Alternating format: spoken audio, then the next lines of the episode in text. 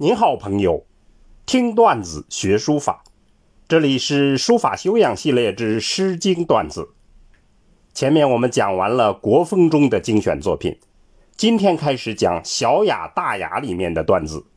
先讲南有佳鱼，好鱼好酒好快乐。如今很多年轻人五日一小聚，十日一大宴。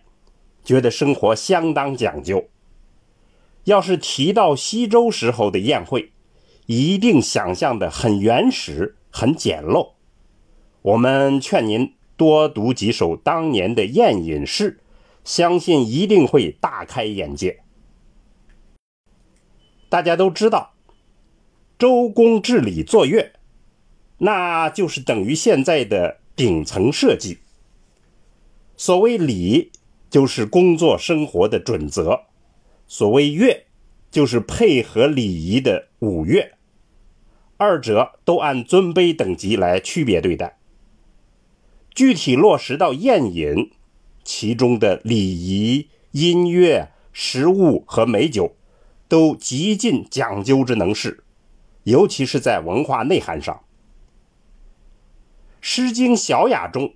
由三首构成的一组宴饮诗，大致可以反映西周宴饮生活的程序和文化内涵。三首诗各有侧重。余力主要展示的是宴饮的佳肴。南有嘉鱼，重在展示宾主之情。南山有台是写祝颂万寿无疆。可以说。这是当时世界上最高端的宴饮文明。当然，在我们今天看来，宴饮最大的礼仪还在于宾主友好的气氛。我们就以南有嘉鱼为代表，领略一番当年宴饮之乐的气氛吧。南有嘉鱼，意思就是南方有美好的鱼。诗一开始以鱼起兴，写宴乐的美好气氛，悠然自得。南有嘉鱼，蒸然照照。南方有美好的鱼，一群一群摆尾游动在水中。君子有酒，嘉宾试宴以乐。君子备好了酒。嘉宾们宴饮多喜悦。显然，鱼在这里是比兴并用。下来重唱一遍，加深再现宴会的欢乐。南有嘉鱼，蒸然善善。南方有美好的鱼，一群群在水里游动。君子有酒。嘉宾试宴已看，君子备好了酒，嘉宾们宴饮好快乐。接下来突然转变话题，从水中的鱼转写陆地上的树。南有鸠木，干户雷之。南方有歪脖树。葫芦缠绕在枝头上。君子有酒，嘉宾试宴随之。君子备好了酒，嘉宾们宴饮多平安。再接下来，再转变，写空中的鸟儿，群鸟飞来，进一步烘托宴乐的气氛。翩翩者追，铮然来思。翩翩飞翔的斑鸠，一群群聚集而来。君子有酒，嘉宾试宴又思。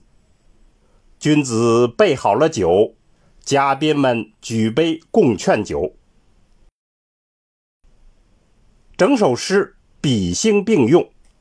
从水中的鱼到地上的树，再到空中的鸟，多角度烘托再现了宴饮的气氛，同时也暗示了快乐的初饮到酣畅的高潮这样一个自然的过程，层层展示了宾主友好的情谊和快乐的氛围。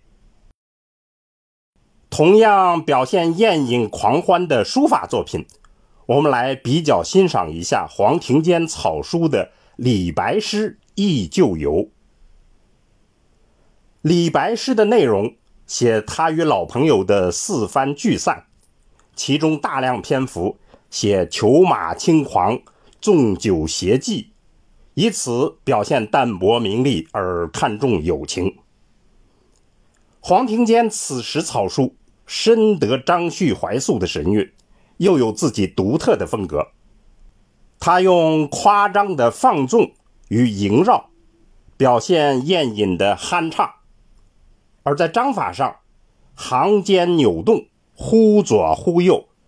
仿佛醉酒的姿态，深一脚浅一脚，传神而又洒脱。还有一个特点，就是草书中大量用点，这是黄庭坚的独创。此帖中的点，更仿佛酒水四溅、人声鼎沸的形象，实属传神的渲染。沈周在《草书忆旧游》的题跋上说。此比例恍惚，出神入鬼。祝允明评价此帖说：“此卷持咒藏真，带有夺胎之妙。”意思就是说得了怀素的真传。草书忆旧游的确是诗书合璧，相得益彰，浑然一体。黄庭坚草书忆旧游。用书法的点画线条表现的宴饮，与南友家鱼用诗句描绘的宴饮，都是一样传神的。两个作品的不同之处在于，南友家鱼写彬彬有礼的上古君子的快乐，而李白的诗忆旧游和黄庭坚草书的表现，都是在人生坎坷失意之时。借着宴乐发泄心中的痛处与无奈，这种文人情怀，《诗经》的那个时代还比较少见。这也更让我们留恋早年纯粹的宴饮之乐。按照当年的规矩，他们宴饮结束之后会去打猎，趁他们还在举杯劝酒之际，我们再去领略一番。南有家鱼的美妙诗句吧。南有家鱼，蒸然照照。君子有酒，嘉宾试宴以乐。朋友们，再见。